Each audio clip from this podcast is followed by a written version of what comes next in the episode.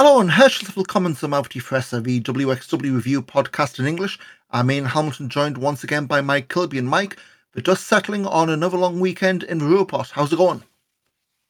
Yeah, lovely. I feel like I always feel that, Tagfest is the end of the summer. It's kind of like this year. It's when you. That's when you.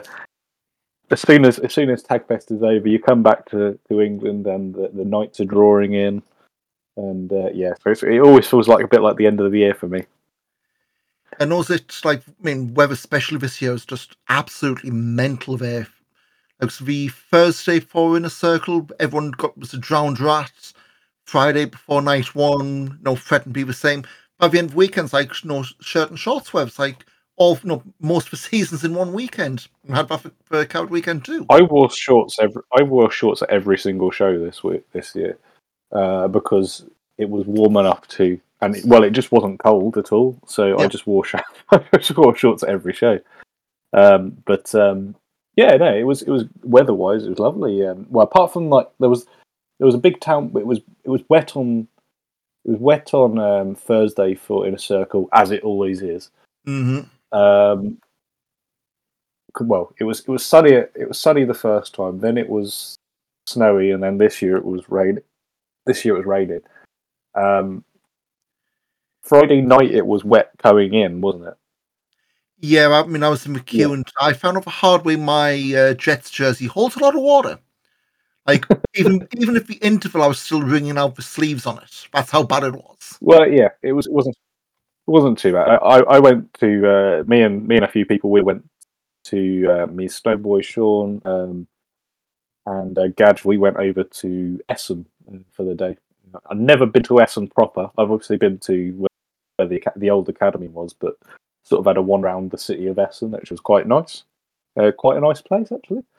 That was quite nice. And then obviously got back to Oberhausen, got back to the hotel, and then get absolutely dumped all this water on us. So that was good fun. But it was great weekend. Weather I think is always better for Tagfest. I think you get the end of the summer rather than the end of the winter like you do in March. Yep. So it was a really good fun weekend and lots of really great wrestling as well. Yeah, we're not going to go match for match and all reviews on backbodydrop.com now, but. Yeah, across the board, if you want to compare to Carat, notably not high standard. I think from Inner Circle all the way through, if you just focus on the in-ring, hell of a weekend. And again, you can speak for GCW shows I skipped out on those, but we're not going to go match for match, but I know every festival weekend there's always like one or two names who will jump out as, I thought they were going to be okay, but they actually grabbed the whole weekend with both hands. For me, Manders, he was main event in a circle against Uriah, and spoiler end of the weekend, he ended up qualifying for Carat next year. There's a guy who I've seen bits and pieces through Beyond and US Indies. I thought he really jumped off the page this weekend. Yeah, I quite liked Manders as well. I have to admit, I'll be completely upfront. I was kind of prejudiced against GCW wrestlers because, completely unfairly, I may add as well. I was quite prejudiced against Christian. But I was completely prejudiced against GCW wrestlers because I don't watch GCW, and the people that I know and speak to and trust, they think GCW is a bit of a joke, for whatever reason. So I kind of was like, and I know there's some good wrestlers for GCW, but I didn't know who they were because I don't watch it. So, both of the Second Gear Crew I absolutely loved. I think they were great. I ended up sitting next to Mance Warner on the flight home. You have a lucky Sodu who sat next to him. Yes, I sat next to him. Lovely, lovely bloke. He struggled with his plug. He couldn't get the plug to work on his seat, but that was the other thing. But I said hello to him, and I said, enjoyed him at the weekend, but I said, listen, you're not at work now, so I'll leave you be, sort of thing. And he's like, oh, thanks, dude. I loved both of them. They were really good. And I also thought that you know, Jordan Oliver, I really quite liked from the GCW group. I really quite liked. They weren't on it, but Dark Sheik I thought was quite good fun. But yeah, you know, there was a lot to get through. So before we start jumping around, let's stick to the roadmap.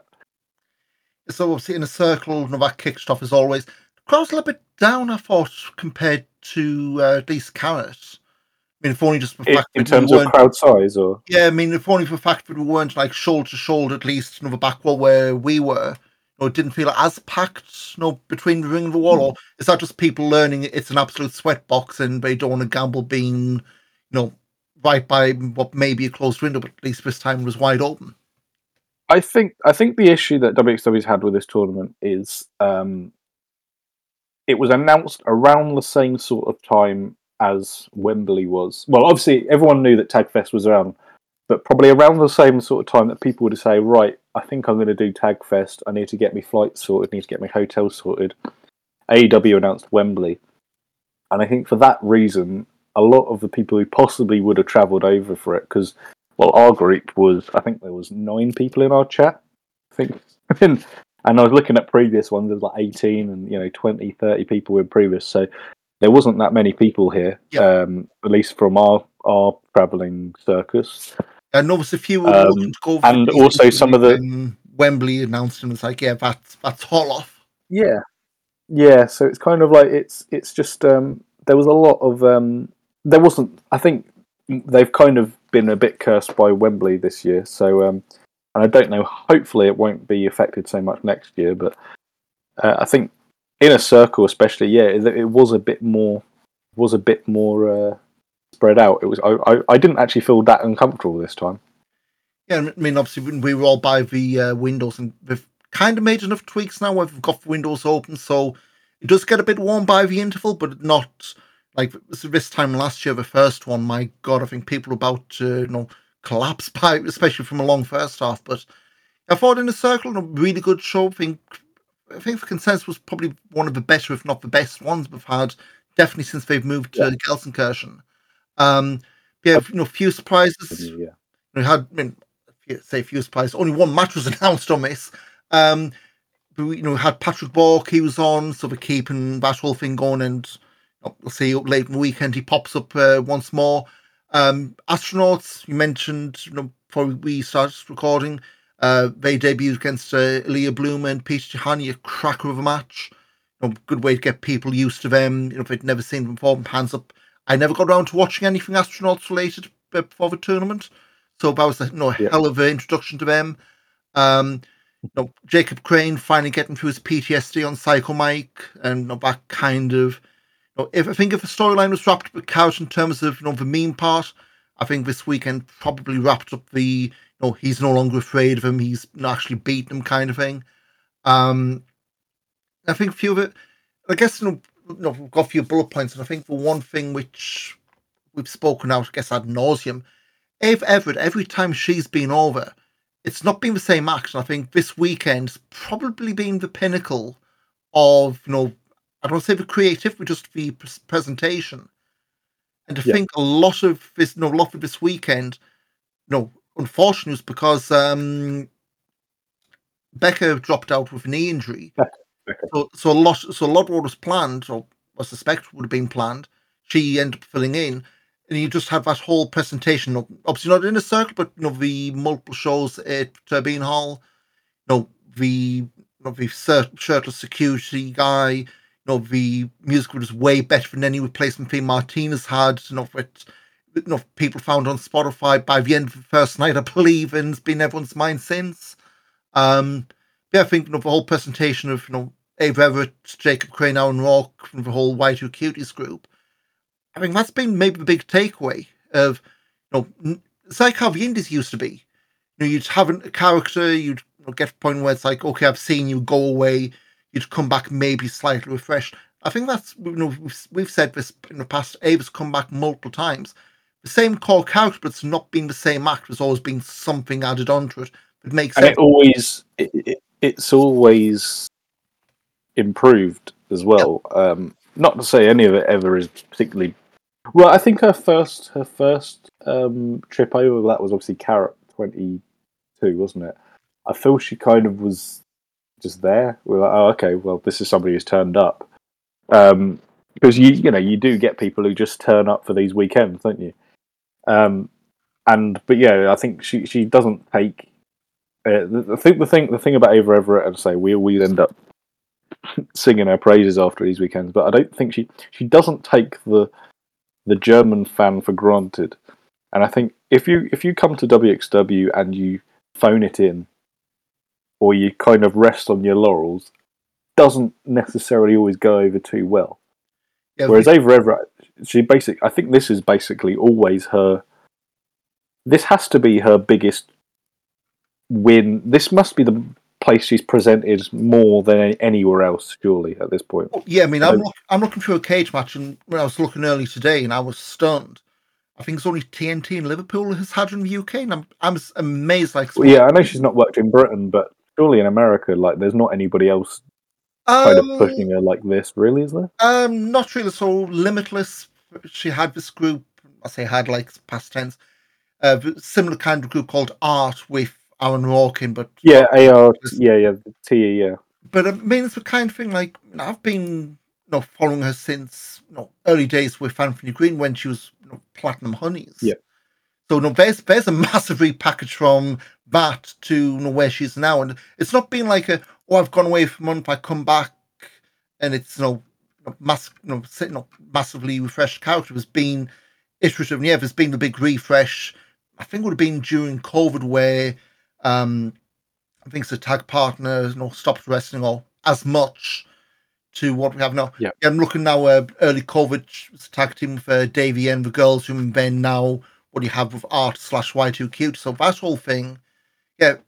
Definitely, WXW has been the place where the big refresh has been. Now, I'm just looking through. I mean, heck, just from the cage match, you're looking at the Carat run. It's one of these things. I bet she probably wishes she could be here all the time. I think really. I mean, I bet she wishes. Bookings. I mean, I'm looking this time last year she had September, Tag Festival weekend last year through the end of October. Then that was pretty much every weekend WXW ran. Then you're looking Limitless end of October, nothing till New Year's Eve weekend. Again, that could easily be injury. I don't know. The beautiful thing about Ava, though, is Ava in WXW is that even when she's not there, she's still a part of it. You know, whether she's sending something in or she's, they sometimes whack a quick promo on the Instagram. Even if she's not there for 2 months, she pops in, and she's in and out character, sort of a bit like what Kelly and AJ were for a bit, weren't they? Yeah. They're still a part of the WXW ecosystem, if we sort of say that way. So for that reasons, I think that's why I think she's so. I think she just gets WXW and what it means really, and what it means to wrestle there. And I think I think if she moved to Europe full time, she could. she'd probably be in an excellent place, and I dare say she'd probably be one of Europe's best workers. To be completely honest. Oh, absolutely! I mean, almost male or female, not even separated there. She'd probably be one of the most professional, excellent workers I think we'd have in. Male or female, genuinely. Was it? I'm trying to think. Was it Shortcut for Top this year? It was one show she came back on this year of WXW, and I'm frantically scrolling through to see where it was. Where something her gear got lost in transit. Yes, so she did. Had to go to. And it was an Oberhausen show because I remember him saying this was results for H&M or TJ Maxx run. And it's if you hadn't said that, you would not have noticed. I'm not saying that her normal gear is too casual, that kind of thing, but the fact that you've managed to cultivate a character where even airlines screwing up your luggage and other guys this weekend have the same problem. Yeah, unfortunately, yeah. Where your entire gear being lost in transit or delayed in transit, and you can go to hit the high street. get new gear and not look out of place. I mean, we've seen guys who lost the game, have had to borrow somebody's trunks and boots, and it kind of hobble along looking okay. But yeah, I think that's just a testament to the fact that the couch is developed and cultivated. I think we said earlier, apart from maybe TNT and I think Resurgence, she's done very little in the UK. A lot of this has that's baffling. Yeah, I mean, I say amazed, and this isn't a shot at Rev Pro. I'm amazed Rev Pro haven't at least taken a look. I'm more surprised Eve haven't taken a look. Bear in mind, that's no. Well, I'll be honest. We laugh at that. I'm surprised Progress haven't taken a look. Like she's got the sort of character that that for every negative thing you can say about Progress, and there's a lot you can say about Progress. They have the setup at all of their shows where they could make Ava Everett look very good. Yep. In the sense of, say, jokes aside about how Progress is, they could make Ava Everett look good, and also they've got previous of presenting WXW. Only just this past month, Laurance Roman did Progress with the Shotgun title. So there's no reason why they can't do Ava Everett with a WXW women's title defense at the Ballroom or in Sheffield. I know we've probably gone massively off track, but I would wager we were there when they had the big run of Maggot, and it's maybe me putting two and two together and getting five. Oh, 100% she would be popular. She would be popular with Carat last year. The two fellas who are on Progress now were at Carat 2022. I know that because they were in the same hotel I was in. And that's when, a few months later, you had your Maggots coming over, the four-way they had for Strong Style. I've not seen them in any... If they were here this weekend, they would have... Yeah, if they'd been the last two weekends, they would have booked Ava Everett by now. Yeah. It's just simple. Getting back on the beaten track. Stop talking about rubbish, Brett Rest. So yeah, in a circle, that's a really strong... again, if you want to cherry-pick... Astronauts against Bloom Tihanyi, that's the one you need to go off your way to see. Irie and Manders in the main event, less than 10 minutes, but quality main event. I was surprised because, again, my people who are German, kind of picked up. They'd announced Crane and Psycho Mike's main event, and it was announced when I saw the subtitles later as a co-main event. So I'm finishing, putting my cam away. Oh, it's now a main event. What? And then Irie Manders. So, nice surprise main event from the show was pretty much all mystery matches, but really good. I think that whole show was under 2 hours as well on VOD, so something to stick on the background. It's not going to take up your whole evening. It's a nice quick watch. Yeah. Moving on to night one of Tag Festival. Spoiler, these were all tag matches. For me, what jumped off the page was Renegades and Frenchadors. First round. Icarus and Astronauts, Second Gear Crew as well was very good, I thought. Yep, I went 3 3/4 on both those. Yep. And Icarus stole the main event, if only for the sheer spectacle. Yeah, that was a very brutal match. Obviously, the culmination of the last arrow storyline, I believe. And some say Icarus is still bleeding today. Yeah. I tell you, if he sneezes in his presence, he'll Exactly. If he goes on the tram in Budapest, it goes over a bump and he cuts open. I believe that is the end of Dover now, at least in WXW. He did the farewell. I know originally it was after Broken Rules when they kicked him out. There was talk that that was the farewell, but at least he's been able to say farewell. That bit wasn't shown on the VOD for obvious reasons, so I guess it's leaving the door open, but. For all intents and purposes, that was Dover done. Yeah.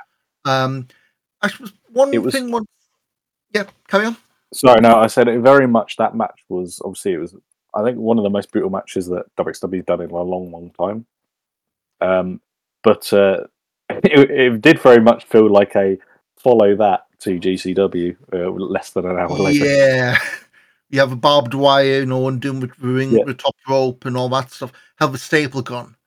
Yeah. Actually stapling a photo and then ripping a photo off, but the staple still being there. Yeah, that's not something for the squeamish, but something I want to mention So this weekend, if you watch some VOD on WXW Now's or WXW's YouTube, no Dave Bradshaw this weekend. Dave Prazak and Robin Christopher Forverk did the English commentary, and you mentioned Mance earlier. Prazak was on the same flight back as us. I think him and Mesh were the Iron Men of the weekend. All 8 shows they did commentary on, and just seeing Dave in Dusseldorf Airport on the Monday afternoon, it looked it. He looked absolutely cream. I mean, especially when you think, like, I know GCW's his bread and butter, just Black Label Pro and other indies, but coming in a product that I don't want to say he's not seen much before, but potentially not as au fait as others, not as familiar, a lot more lines and notes, did not look out of place here. And also leading a commentator who's not that experienced as well in Forverk. I mean, admittedly, Forverk was working a character, but he obviously he did also lead him very well. I was don't listen for German feeds. I would not be stunned if this was Forverk's first. Definitely in English. I've not heard him do English commentary before. But this was like his first gig. I mean, hell, we said this when we put Mesh on the English feed. WXW, they've got a long record of finding bilingual German-English speakers who fit the job like a glove, and that lineage continues. Yeah, it was all.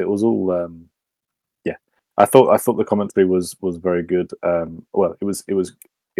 think the at least in terms of the English commentary, obviously not touched the German, but I thought Dave Prazak was obviously very good at it anyway, and I thought Robin held his own certainly very well as well. What did you think of the change of the tournament format? So obviously the big deal when we last recorded was, it's not going to be round robin; it's 12 teams into 6 into a elimination freeway. We didn't get a lot. I think we spoke over weekend. When you do a 4-team round robin thing, there's only so many permutations you can come up with before you hit the same beats. What do you think of the tournament format in general, like especially with being like a blind draw? Well, it was a bit like it was kind of a return to the format of 2019, wasn't it? It was the return to that format, admittedly with less. It was less of a mess because there was less import teams. I think they worked out that if you are going to do, was it 12 teams? 12 teams this year, yeah. 12, yeah, if you're going to do 12 teams, you need to have enough that are local that if some you leave less opportunities for things to get messed up, basically, don't you? I thought I quite liked the format. It kind of meant that there was less tournament matches, which I have to admit, I say, probably not the right way to think about these weekenders, but I always feel that the most exciting thing around these weekenders are the other stuff. It's not necessarily the tournament isn't always the be all and end all of the weekends. I think by night 3, it could kind of wear down, like, and also night 3 in the past where we've had all the final block matches and the finals. Like, maybe future tags were, at least this year after night 1. There's a lot more variety in them. Of course, night 1 was all going to be all tags, but going through a lot of local teams, and this is probably going to get me some stick from a few folks. Was it made Massive Love felt massively overshadowed? Not just in their match with Rourke and Everett, but the acts on that weekend, like they did the big musical entrance, almost like the stained glass window cartoon entrance. To me, it just didn't seem to click, and I don't know whether it was a case of me personally. I still can't happy yearn, or whether the act itself just has that stink of the Norman Harris feud, which just never seemed to end earlier this year. It's very well. I think first of all, it showed up Levaniel as Yearn's actually is the charismatic and is the charismatic person of the pair. It completely showed him up. Everyone seemed to be more. Yeah, Levaniel was sort of just standing at the side, kind of going, . Yearn obviously is the worker in the group, and he has a style which is maybe not to say not he's not always been the most popular wrestler in Oberhausen. I think that's kind of the way we say, because he works a you know, he basically works like Batista, and obviously Oberhausen loves their work rate. Yeah, but you know, they like what they know, what they like, and I don't always think Jørn is the epitome of what Oberhausen likes, rightly or wrongly. But yeah, I think the issue was that there was at least three, I'd say, comedy teams. I don't say, not so saying. Well, I think Y2Cuties we can consider a comedy team. Maggot and Psycho Mike, comedy team. Massive Love, also a bit of a comedy team. So Hector and Cash maybe as well. Yeah. Oh, sorry. Obviously, sorry. Of course. Yeah. So 4 comedy teams out of 12. I mean, put them both against each other in the first round as well. One of them is obviously going to flounder, aren't they? And, you know, it seems like... Yeah, I feel that there's just... You're quite right. Yeah, you're quite right in the sense that they're being overshadowed by Y2Cuties, because how do you not be overshadowed by it? Because, like, the entrance for Y2Cuties was, like, you know, extravagant. They've kind of got the... They've got the look all out done, the characters all done. I think, you know, they've got an excellent straight man in Jacob Crane. Like, just, I think the thing, and it does come over the weekend, is that, you know, Massive Love, I think they're kind of just like, well, you know, we had a good go. there wasn't. It just wasn't really to be. It wasn't to be. So it's kind of like. Weren't really. I just felt a bit of a shoehorned team to whack in there, really, and I'm just glad it wasn't. You know, I kind of not saying I'm glad it wasn't, but I kind of wonder how different it would have been if they'd maybe done Metahan and Rambo as a team instead of Massive Love. You know? Yeah. So. I guess one other thing from night one. So obviously we started with. So normally with tag tournaments, the titles aren't on the line, but with being a knockout, they were on the line. Rotten, Flot, and Only Friends, and I guess the main Fred and Matt match was Michael Knight getting visibly annoyed, almost going to the dark side, for a better word, in terms of taking shortcut tactics, with some boos when Rotten, Flot lost as well, which I guess maybe a bit surprised, but we'll come tonight too, and whether that was maybe a red herring or whatever the heck it is, but we'll skip over GCW for now. Femme Fatale show. It's another show that had like a few changes, I would say. So, what was it? So, originally it was going to be Hyan against Becca. Becca dropped out with an injury. Charlie Morgan came in. Charlie Morgan dropped out with injury or whatever the reason was. So, it was Rini Yamashita came in. That kind of had to make them go down a certain route since she's a GCW champion. And Nicole Matthews clips of the other semi final. But meant the undercard had a fair amount of changes, but I think, at least in terms of the overall package, I think some of the Femme Fatales in the past, because it's been massively tournament shows, this has had a lot more. This had a lot more variety, and I think the show benefited from it, even if not everything clicked to whatever level.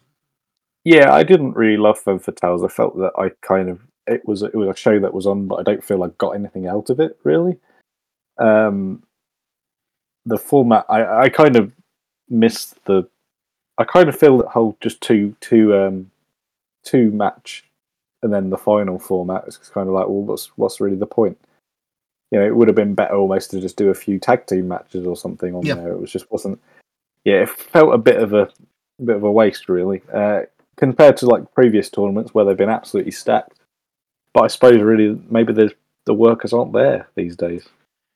I mean, we spoke about earlier, in the previous show, you're looking at the field they ended up with the tournament, no German representation, not to dig all that up again, looking at the entire card. Baby Allison was the only German wrestler on the whole Femme Fatale show. You had Hyan, obviously American, Yamashita from Japan, and Nicole Matthews, Canada, Calypso, France, Baby Allison in Japan, Germany, Michelle Green, Switzerland, Anita Vaughan from Ireland, Eva Kolaski from Hungary, Regina Rosendahl from, I'm saying Finland, and I've got that wrong, I'm going to get shouted at, but hey-ho, Julia from Holland, obviously Ava and Devlin McCarb from the US. So very international, but also maybe another sign of, you know, the German scene being not quite where people would want it to be. It's not quite where we hoped it would be, yeah. Yeah, I think there was... But there's not... You know, I watched a fair bit of German indies, but there's just not really anybody there these days. It's a real empty scene in Germany, at least. And I think Baby Allison is the pick of the whole scene, really, at this point. So again, I think from the Femvital show, maybe the two matches from Nicole Matthews, at least the ones I would pick out. And I think we didn't mention this on the Inner Circle, but I think Julia, my first exposure to her, at least, you know, live. They've got something in it, but I think they need to be very careful in how, you know, they don't want to do the whole overexposed thing like we've seen countless times, you know, new prospect, pop them on everywhere, and then they burn out quick. But I think, I mean, obviously from Holland, you know, she's done lots at PWH over there, so, you know, name to keep an eye on, but you know, not... She's very, very highly thought of by the Dutch people I follow. Yeah. They kind of have her pinned as a bit of a hope, I think, for Dutch wrestling. I think that's completely fair. I think there's a lot of potential, I think, in there anyway. Well, fingers crossed. You know what? We're not cursing or anything like that because it's been a while since we've had a big hope from the European scene. It's hopefully she doesn't run off like Orshi. Yeah, that's a debate for another day or another podcast. That's one that was it anniversary last year. She had the big win over Dreisk and then stuff happened. But So move on night 2 of Tag Festival. So this one was the semi-final. So 3 semi-finals and a bunch of other stuff on the undercard. Me 2 matches. You know, you absolutely need to see Peter Tihanyi, Axel Tischer, the final of the best of 5 series, and they call it the party catch. Now, I think put in the review, whenever you hear Tommy on these weekends go, these festival weekends, you know, our matchmakers can put some unusual combinations together. Get your ass down in the seat, something special's going to happen, and my God, that trio's magic. Yeah, and it's usually the French adores. Yeah. Don't know what we're going to do now, but maybe opposite sides. Ares, Latigo, Mike D against Sons of Alto, Igel Blanc and Gringo Loco. Holy hell, I mean, there's only one way to say this was batshit. Yeah, sorry, it was Mike D with the French doors, not Gringo Loco. But yeah, I thought that it was I actually think it was one of the best mad sort of Lucha 6 mans they've done in a long time. I liked the one at Carat, but I thought this one was better. It was an excellent sort of voice. Gringo Loco, I feel like he's already booked his ticket to Carat. Yeah, so were you, and we'll jump ahead a bit, did you see, I think it was Gringo Loco and Joey Janela before night 3? So we did a quick turnaround. I didn't confuse them, no. No, so before night, so between Wheel of Wrestling and night 3, obviously it's like a very quick turnaround. And went out, queued us, and people like maybe 10 minutes after everyone had left, so it was one's proper queuing time. Brett Lordsdale, GCW, Gringo Loco, and Joey Janela rock up trying to get in the building. And you just know, if you didn't know if there were anyone special, the fact that the crowd were chanting, ole ole ole, Gringo Loco at them would kind of tell you, and Janela, and I'd say not getting anything, but definitely overshadowed by Gringo. I would be stunned if he wasn't part of Carat, but at the same point, the thing you've got to remember is he also has AEW / Ring of Honor commitments, so that might be the kind of thing where if he's announced, it's a last-minute thing in case Tony Khan decides, you know what Ring of Honor needs? Gringo Local on a club that week. But so, that's one you absolutely need to go and see, if only just for the sights of the Oberhausen crowd losing their goddamn mind. Tag matches, you had Renegades beating the Astronauts, a hell of an opener there. I think the other one as well, or maybe not results-wise, OnlyFriends losing to Amboss and edged off VOD, potentially Michael Knight's farewell. Yeah, I don't understand why that wasn't on the VOD. It's a bit of an odd one. Well, at least he's put the zebra in the ring, which I don't think is necessarily the traditional way to. I haven't seen the historical wrestling times where put like the animal sock puppets in the middle of the ring. Well, maybe I'm going wrong. It's not the most traditional. Traditional exit, but apparently, it appears that he may be done. I don't really know what the end will. I don't know what the future will hold for him. I think he's I think OnlyFriends is kind of ran its course. I think already now. Yeah. I think they're also WXW is maybe a bit of in a bit of a dearth of sort of singles wrestlers at the moment, especially with sort of Dreisker on top. Maggot being increasingly fragile. Tihanyi and Tisha obviously are both sort of, they're free now, but whacking a guns in there as well probably wouldn't be the worst thing in the world for him. Yep. And so, I guess your things well and be. I guess I know why they've edged this out. So pre-show, I forget who it was. I'm looking for him under the bus. The German Loki came out to talk trash about GCW, Mance Warner, Sans merch because his gear his merch got lost on transit. Country Whip match, and poor Norman's back. We'd only just gotten over last strap match, but at least as a diversion was fine. He did a lot of GCW. We'll touch on that at the end, but.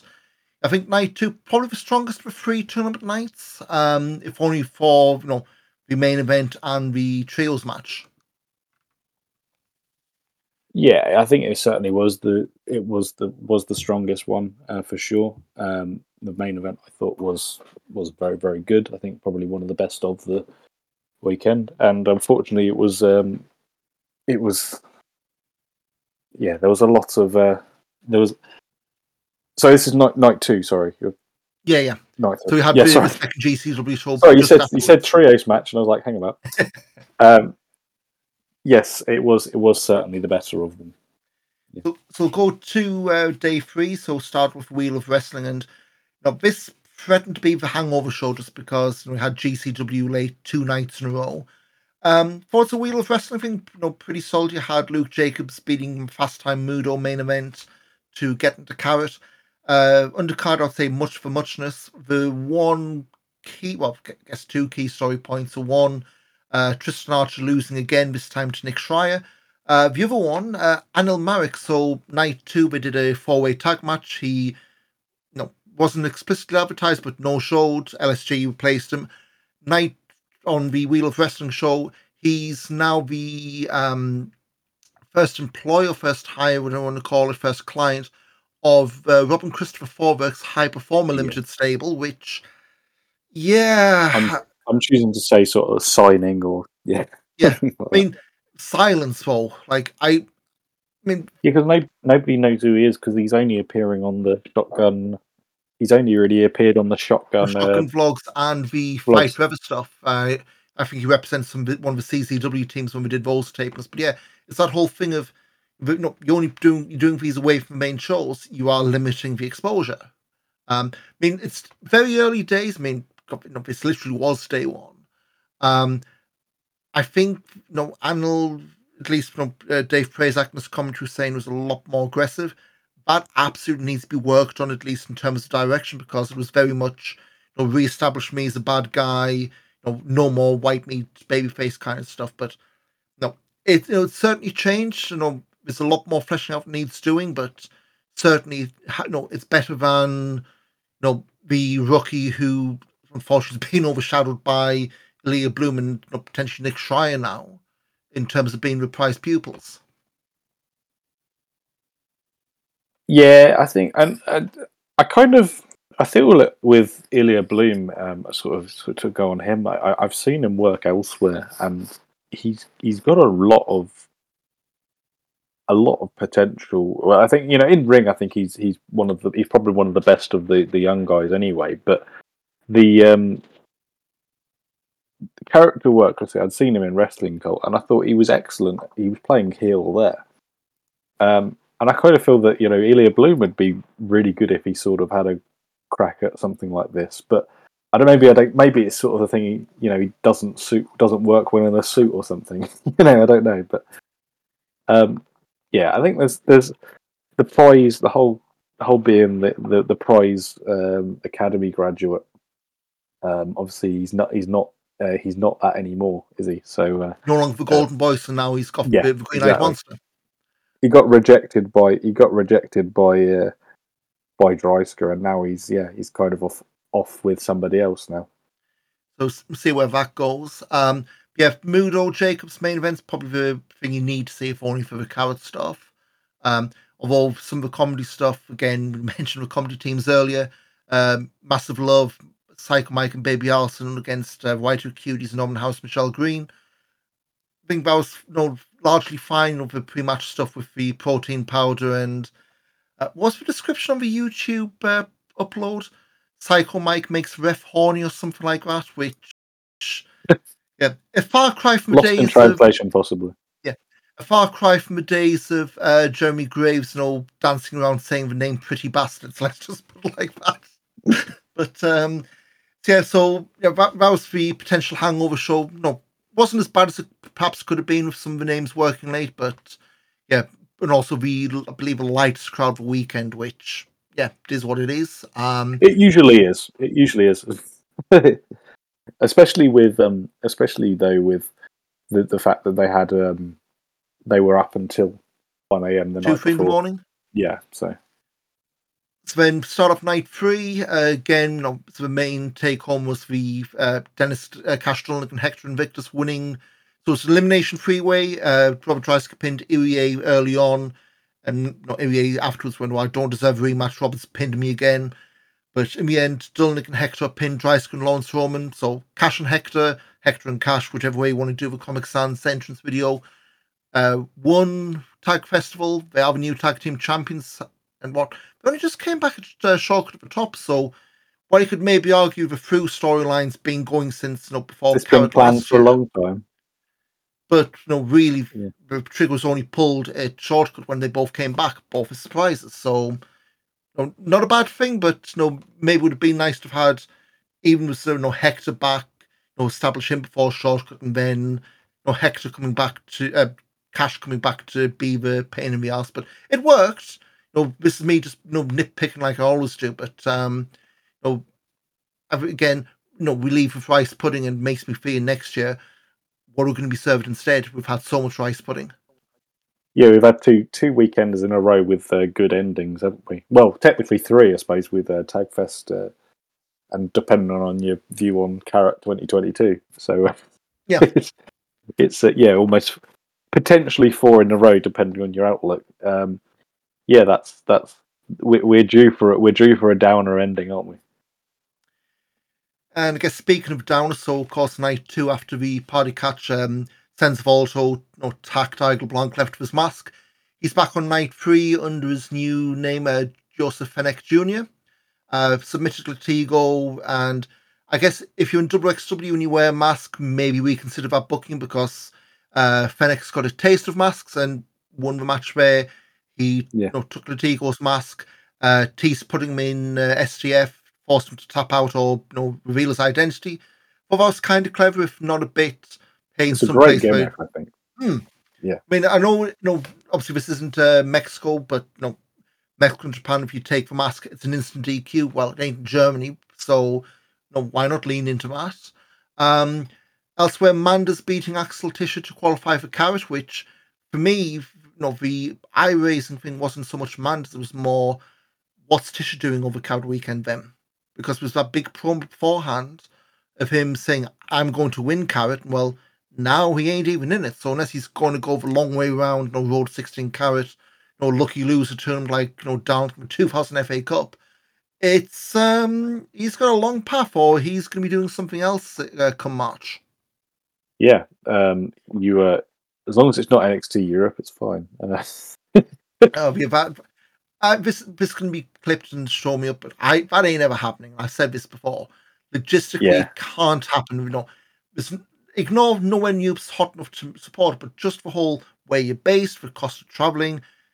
If you're going to have fans, you're going to have you're going to tour. Just if you put more than 30 seconds forward into it, it ain't going to work. Ain't going to happen. And then you've got the whole TKO merger that's just happened.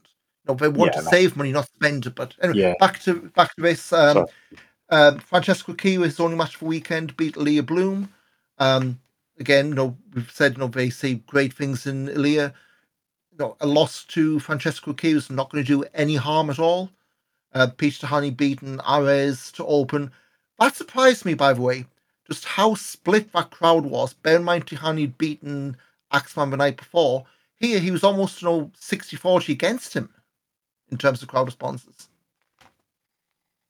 Yeah, I think it was with Tisha.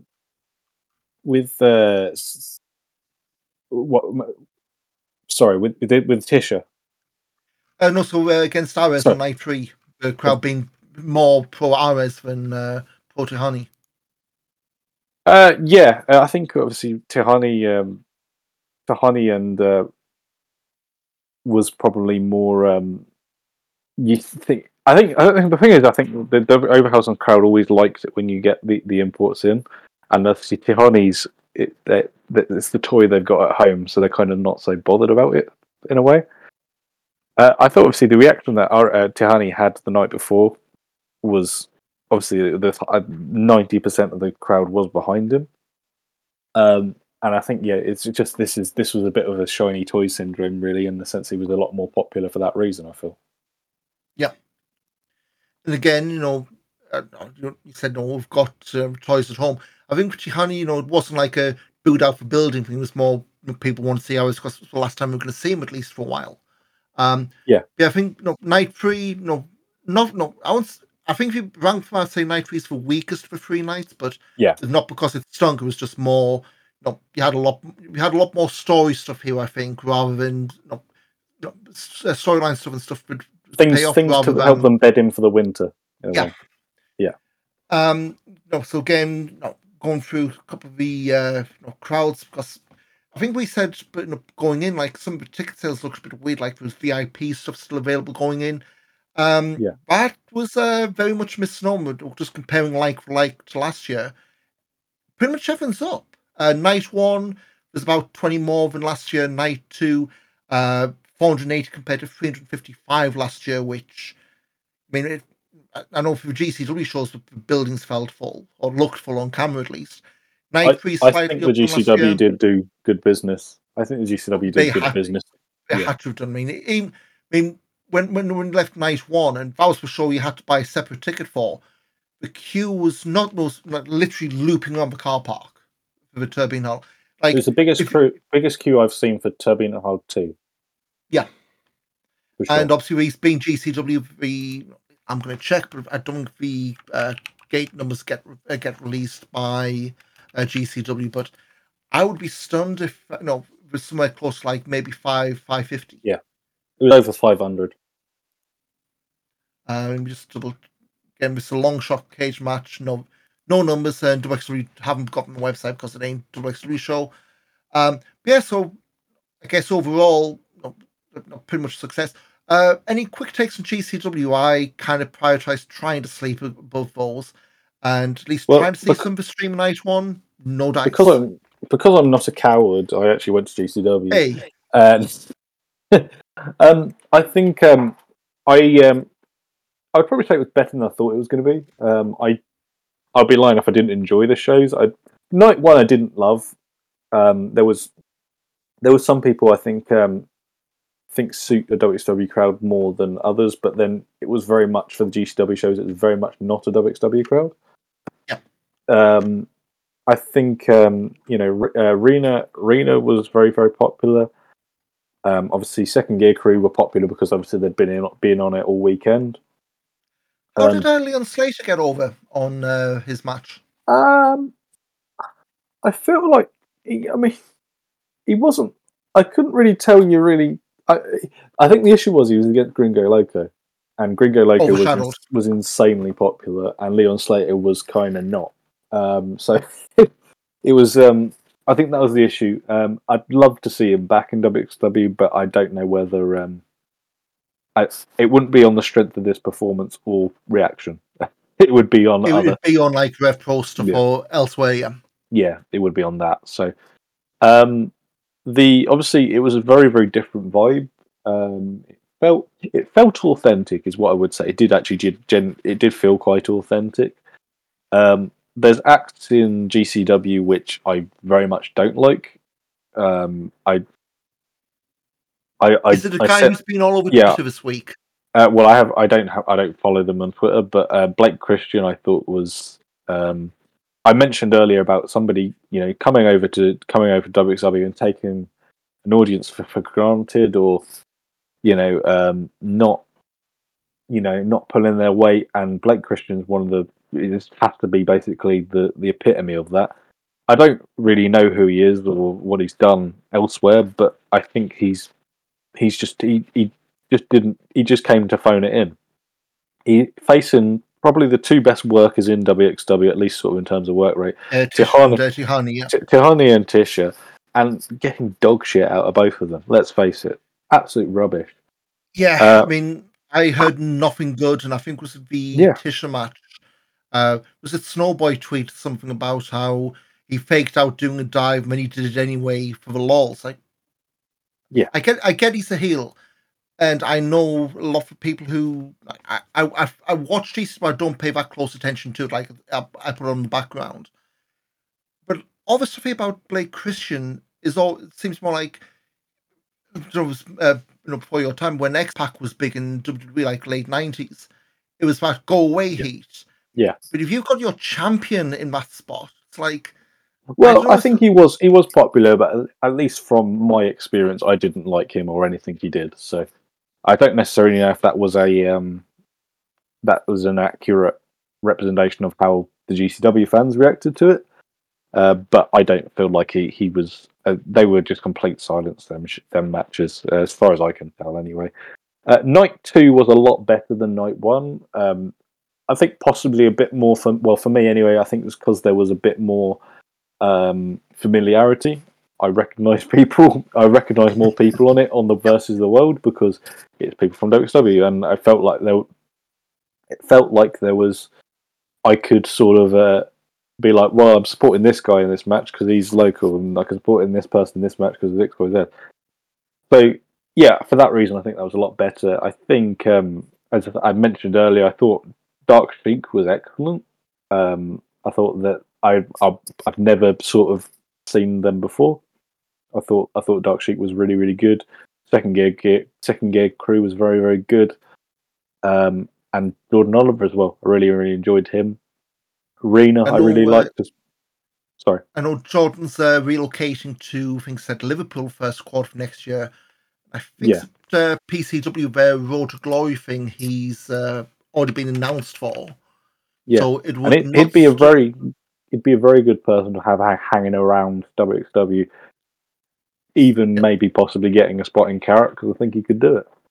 Yeah, Jade Newman and Jordan Oliver announced, at least in terms of import. Yeah. So wouldn't stun me if both of those weren't involved, but I only saw him in Inner Circle, and he fit well in, even if he was lost to Hex and Victor. So yeah. Yeah. I think, yeah, and obviously, Nick Gage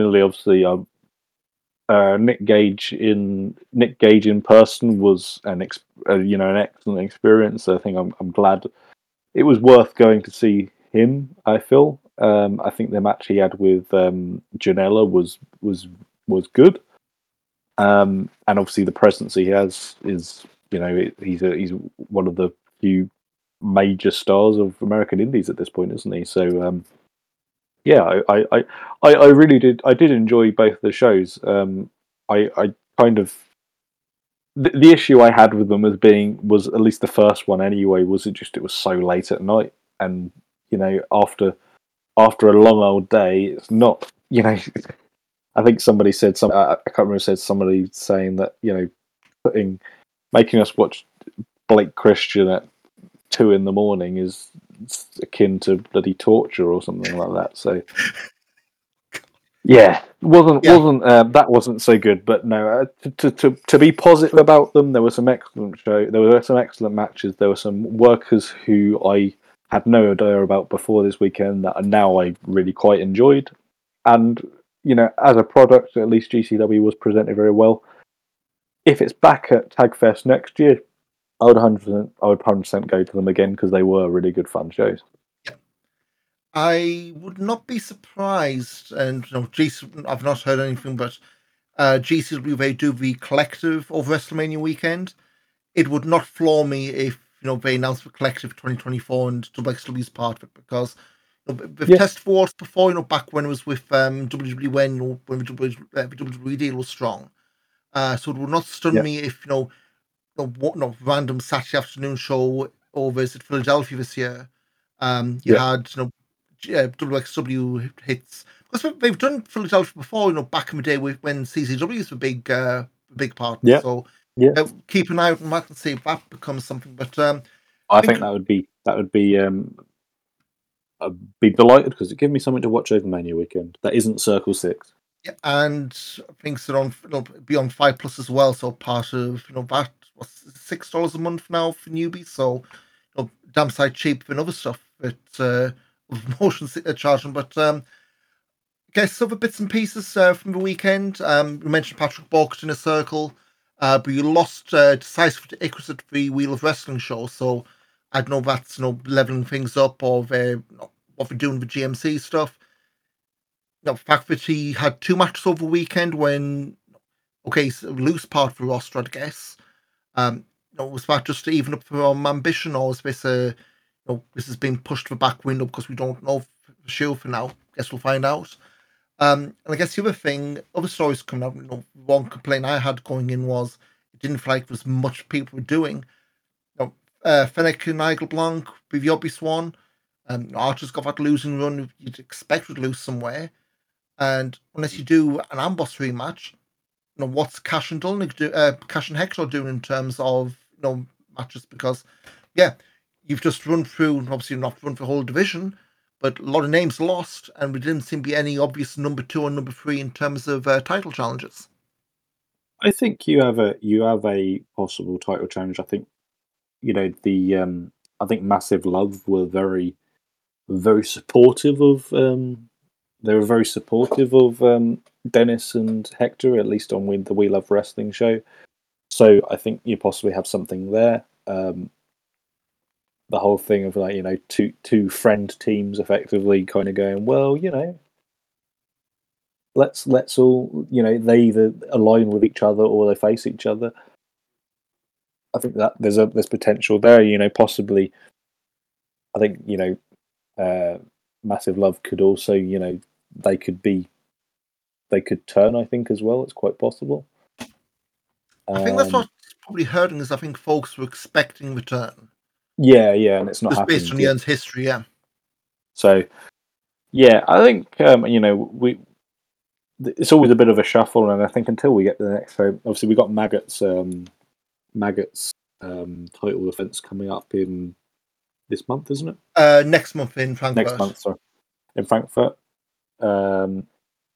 Start of November, isn't it? So yeah, that's coming up as well. So that's something to aim for. But there's quite a few Wheel of Wrestling shows this month as well. So there's a lot to sort of come through in that sort of sense. Yeah, quite a few weeks off, but probably we'll touch on a few news bits. But yeah, quite a few weeks off. I know it was, Mark Shuttle and the crew, the Inner Circle, Fempetos. There were 6 shows they got out in just over a week, which, you know, is quite some going, especially when you think, you know, they didn't have the luxury of being able to, you know, edit in between shows or, you know, process between shows. Effectively, so, they have to do a 2 months worth of shows over a weekend, don't they? Yeah. And English and German as well, which is just absolutely bonkers. plus any tidy-ups and anything like that, which, you know, it's these weekends we live for, but my God, I'm not surprised if it shortens the lifespan. Not being morbid or anything, but just how intense those weekends are. I mean, first watching, and we don't even do any work on them. Exactly. But so Tag Festival weekend, you know, I went in, you know, a little bit down, came out absolutely buoyant from it. You know, maybe not down going. That seems to be the prevailing opinion. Point coming out. You know, you don't have to watch the whole thing. I think I was a bit down really because just there weren't as many people coming this time. Yeah. I was going again. I'm just going to be, you know, it's going to be like five of us just sat around. But actually, in a way, that was really lovely. So, you know, it was a really great weekend. I think there was no up chance. There was. Thank you. I'm sorry. There wasn't anything that was garbage. You know, we're well away from the WWE influence now. It's lovely. So it's just great time to hop back on. I feel if you've been away, you know, start maybe looking towards March. I think you're in for a cracking weekend. I mean, you know, keep saying like WXW now for the festival weekends. It's an absolute bargain. I mean, I'm just trying to find now if they advertise the price. It was what, €6.99 or something like that. I'm desperately trying to find out where they actually show this on YouTube. Membership.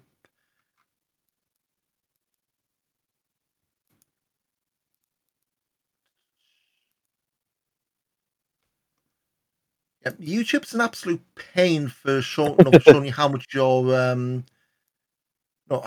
paying for this. Oh, it comes out in a month. I don't care. I mean, all I say is per month you're getting, you know, 6 shows, you know, just from this weekend. You know, there was a lot of content there. Then, as we're going to touch on a bit, you know, there's 3 shows, 4 shows actually this month for Wheel of Wrestling. So you're going to get a lot of content, a lot of, you know, good stuff just from this past weekend. And they say, you know, we've got, you know, 4 Wheel of Wrestlings, then it's Broken Rules. It is Broken Rules, yeah. It was June last year, that's what threw me. Broken Rules next month, anniversary December, then full steam ahead to Carat season. But before we get there, you know, got a few of the usual bits and pieces, and I guess find out where the hell some familiar faces are actually doing internationally.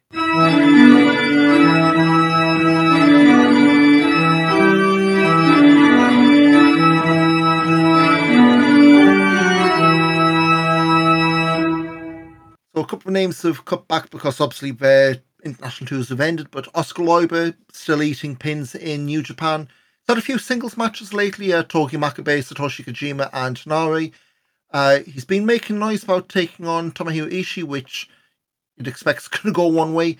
At the moment, he's not on the card for Royal Quest 3 in London weekend after next, which surprises me. You know, thought that would have been an easy gimme, or at least as a, you know, having part for Multiman. That card isn't completely announced yet, but like I say, at this point, it'd be a very late add-on.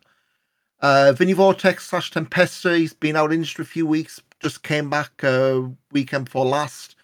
Lost a tag match in Shinkiba First Ring Tokyo, then teamed with Tyson Maddox to lose to Yasufumi Nakanue and Yue Aoki in Osaka. Meanwhile, Leighton Buzzard, while Tempesta's been out injured, he's been tagging with Enda Kara, formerly of WXW, and looks like Ender's relocated to Japan permanently. So, yeah, that's something which may be worth keeping an eye on. Most recently, Buzzard tagged with Hideyoshi Kamitani, another World Tag Team League entrant from 2017, to lose to the Astronauts. Hey, we've gone full circle, Mike. Can't get away from Tag Festival this weekend. I'm shocked the Astronauts weren't working Sekimoto, and I could be actually, they always are. Well, I could be actually retired now, but yeah. I mean, they flew back it was a Monday and was straight back in action, so it's not literally, you know, can't get enough of this stuff. And then Norman Harris, well, he's inspired with bit. He's going back to Canada next month with CWE. Going to be there from November 17th through the 26th, and working dates in places like Regina, Saskatoon, the fantastically named Medicine Hat, and Winnipeg. So if you're from Canada, he's going to be terrorizing you again soon. Medicine Hat, a big. No, I know that from the NHL games. It's like a moose. There's Moose Jaw is the other place. Moose Jaw. Yeah. Some fantastic names in Canada. Yeah, Thunder Bay. Yep, yeah. For all the AAA NHL developmental teams.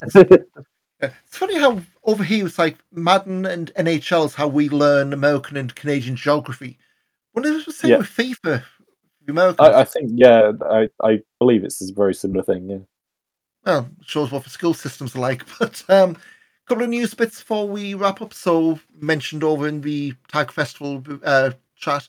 Luke Jacobs and one called Manders won qualifiers, so they're the first two names for Carat next year. Name three was announced over the weekend, Masato Tanaka. And I'll say those first three names, I mean, combinations there. But all I'm going to say is, just based on this past weekend, Norman Harris, Tanaka likes chair shots, keep the hell away from him, or very get your hands up. Yeah, that's a blockbuster name, isn't it? As soon as that was announced, you're like, yeah, come on. I saw Tanaka for the original one PW, the resurgence instead as well. So, yeah. Back in, I want to say, 2006. So, in fact, he's still going in 2024 would be at this point. Now, that's a hell of a name, even from the point of view of he isn't oversaturated in Europe. So, he did Fight Club a few years ago, didn't he? A few years ago, it's not over every few months like some are. But from a point of view of, he's a name from, Glory Days VCW. I mean, that's making me feel old. But you've got a name who's still going, who's got through lines through to current and very recent wrestling. That's that's a hell of a get. And even if it's just an absolute crack with Luke or Manders or whoever, that's going to be one well worth going to see. Speaking of Carat, single event tickets have gone up. Rows 1 to 3 already sold out, so you can be looking 4, 5, 6 and standing for passes or single events. If you want to be up in the balcony, they are doing standing pass just for the Carat shows for that. So again, I think it's on the eventing page. WXW's got so pick and choose there. As for Carat, we've got the lineup. I know they put this on the rotation screens through Tag Festival. So Thursday, March 7th, you're doing it in a circle, 7 p.m. start time in Gelsenkirchen. Friday, the 8th of March, night 1 of Carat, that's an 8 p.m. start. Saturday, Wheel of Wrestling Wildcard, which we'll speak of in a second, that's a 12 noon start, followed by Ambition at 3. And night 2 at 7:30, so back to your 3 shows in one day gimmick there. And then March 10th for Sunday, Wheel of Wrestling, normal taping at noon. And then night 3 of Carat at 5. And not WXW, of course, but years gone by, you can expect a fruit shopping, 9 o'clock Saturday morning start of the Cold Temple from Wrestling Cold as well. So there's no better way to start your Saturday than seeing Mott Van Kunder's arse at 9 a.m. And there's a clip for everyone. But speaking of the Wheel of Wrestling thing, so we mentioned this on the last show. They invite applicants, and it's the whole thing of send us your highlight reel, CV or what have you. We'll put you up, but you've got to get your own way here. They've had over 150 applicants. So Felix Kohlenberg, you're probably sifting through them now. I hope you're getting help, because my God, 150 names, unless we're doing a World War III style battle royal, you're not all going to get in the cart. That's is that more or less than the 5-star wrestling tournament? 5-star, we're doing 128 men for the. Well, there we go. So there you go, Felix. 128 there's an idea for free. Maybe knock off 32. That's right, isn't it? Knock off 30. Yeah, that's right, isn't it? Yeah. Get rid of 32 people, and then we'll. I'll help you with them if you want. Yeah. Have it running. Get in Charles Crowley. Turf him out. Have it in the merch area. If we have Coward Weekends and North Turbine Hall One. Have it run the whole weekend. Yes, start it on the week beforehand, and then we'll it's fine. We'll be there. Sebastian Hackle's going to be increasing his appearance with WXW, so he had a comeback at Shock at the Top. His first match back is going to be against Safaru Amin at Broken Rules next month. And judging on angles they've shot, Axel Tischer's going to be the end point, and maybe that's what they're going to be doing over Carat weekend. Yeah, you sound excited. I hadn't thought of that. Yeah, that looks like it could be a Carat thing, couldn't it? We're doing season 6. I think we spoke last time for 2024. You've got a month as the time we drop this to get those. So Oberhausen, Frankfurt, Hamburg tickets to every show minus 16 Carat Gold in Oberhausen, since those have already sold out in a lot of places. You're looking at €311 for standing, starting price of course for Oberhausen, 94 for standing in Frankfurt and Hamburg. That's 8 shows in Oberhausen, 3 Frankfurt and Hamburg. So if you want to block book your 2024 in one lump sum, there you go. And finally, WXW is starting a bi-weekly show at the Academy in Gelsenkirchen, Wednesday Heat, starting, I guess, now as we're recording this. We're doing no pre-sale, tickets on the door. We're doing the 4th, that's obviously today, as we record the 18th of October. I think it's the 1st and the 15th of November, so I guess if it's a hit, we'll carry on. And yeah, the Wednesday before Carat, if we keep the every other week cadence, would be a week on, so there's the possibility of this stuff starting early next year. 5-day Carat, come on. Yeah, we're going to do it with Catch Grand Prix before COVID intervened, so you never know. Yeah, exactly. So that's brief news bits, but a couple of upcoming shows, because I guess, hey, if we're not going to be taping stuff until late in the month, we're not going to be back until November. Show must go on. So this coming weekend, with the Weerbus in Magdeburg, live event not being taped, Axel Tischer against Fast Time Mudo, Peter Tihanyi and Shikihiro Irie against Robert Dreiskin and Laurance Roman, Baby Allison against Hyan. Same day, we're also going to be part of the Blacklist Festival at the Turbine Hall. Norman Harris, Patrick Bork, Icarus, Yearn, Simmons, Levaniel, Ilya Blumen, Anil Marek on a post for that. So I guess if you're in Oberhausen and you're at the Blacklist Festival, you'll be seeing some familiar faces there, as they all seem to be this time of year. Next, a couple of weeks before WXW makes tape again. So October 21st, Wheel of Wrestling 51 at the Forum in Bielefeld. And I don't think there's actually anything announced for this. No, I don't think there's anything announced yet. The only thing we've got is Post. So Ava Everett and Akane Fujita are going to be on those shows. Plus from the Post you have DPF Idle Blanc, Hyan, Laurance Roman, Tristan Archer, Baby Allison, Robert Dreisker, Shikihiro Irie, Mike D, Axel Tischer, and Maggot. No Kastelnik, no Hector Invictus for Bielefeld to notice, but again, I suppose the champions aren't in all the shows anyway, and that show is sold out, so I guess the card will be creeping out in the coming days, you'd hope. Following weekend, it's going to be another monster one for Mark and Co. 3 shows in this many days, all of them making tape. October 27th, Wheel of Wrestling 52. This was the one we were guessing, hey, if you guys missed a number, well, it turned out we had. Stadthalle and Limbach, Oberfrohne. Dennis Dolnick, Hector Invictus and Magd against Amboss, the only thing announced so far for that. Next day, for Stromberg and Dresden, Wheel of Wrestling 53. We've got a bit more of a card. Axel Tischer against Maggot. Dreisker Nicholas against Fast Time Mudo and Peter Tihanyi. Nick Schreier against Jacob Crane, plus Dolnick and Hector defending the tag titles against returning Gullius brothers. Yeah. So that's title defense one. Because, Gullius wasn't on Tag Festival weekend. Didn't even see him around. So Gullius, the other Gullius brother. Yeah, Vilmos was around. Vilmos. So, and then October 29th, Wheel of Wrestling 54, the Hellraiser in Leipzig. So Peter Tihanyi, Mags and Fast Time Mudo taking on Amboss is announced for that.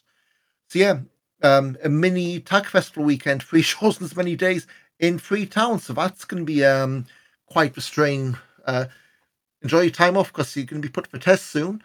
November 4th, Wheel of Wrestling Live at the Huber Arena in Bad Sackingen. Laurance Roman defending the Shotgun title against Peter Tihanyi's there. Plus Ava Everett, Jacob Crane, and Alex Duke against Massive Love, and your favourite, Mike, Huber. Huber, yes. Don't know who that is, but it's a big mascot. It's a big bear. Yeah. There's a promotion in the Netherlands at the moment, which I believe is sort of run by Rico Bushido and Dragon, And they've got a wrestling bear mascot, and I'm a big fan of it for that reason. They love a bear mascot wrestling. No, nearly done. I've just having to compose myself. I've got the Sunderland Watford game on in the background, and you know the start of the game they show like the close managers, and obviously get you know, people in the crowds, you know, unaware of on camera. Just had a shot for Watford manager. And got this old fella sitting, you know, front row in a wheelchair, licking his lips and rubbing his hands with glee. It's like, mate, that did not look the way you thought it was going to look. Very hot. So November, back to Wrestling Region, November 12th, Wheel of Wrestling Live at the Stadthal in Saarburg. I think that just got announced. No matches of that, but again, like Christ, we're a month out.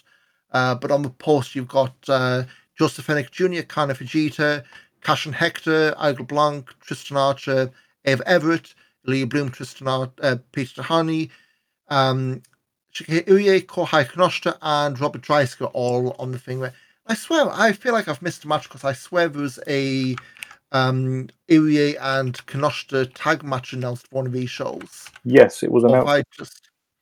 But I don't know where it was. It was definitely announced. I think it was for Bad Sackingen. Cash and Hector against Irie and Kinoshita. So yeah, that's not making tape. And then November 11th, we'll stop the look ahead here. Broken Rules 21 for Batch Cup in Frankfurt. We've got Sebastian Hackl against the Farmeen. Robert Dreisker defending the World Wrestling United Unified World Wrestling title, getting teeth in against Maggot. And Ava Everett, Kana Fujita, and Masha Slamovich all announced to be doing stuff on that show. So, busy weekend, couple of weeks off, and then it's going to be absolutely insane at the end of October. But, you know, I guess that's the way WXW is these days, feast or famine. Yeah, exactly. Yeah, a lot to go through, a lot to look forward to. And you've got the WXW now for Tag Festival weekend. Yeah, it's all up there now. There's a lot all up now, and don't cancel because there's a lot more coming at the end of the month.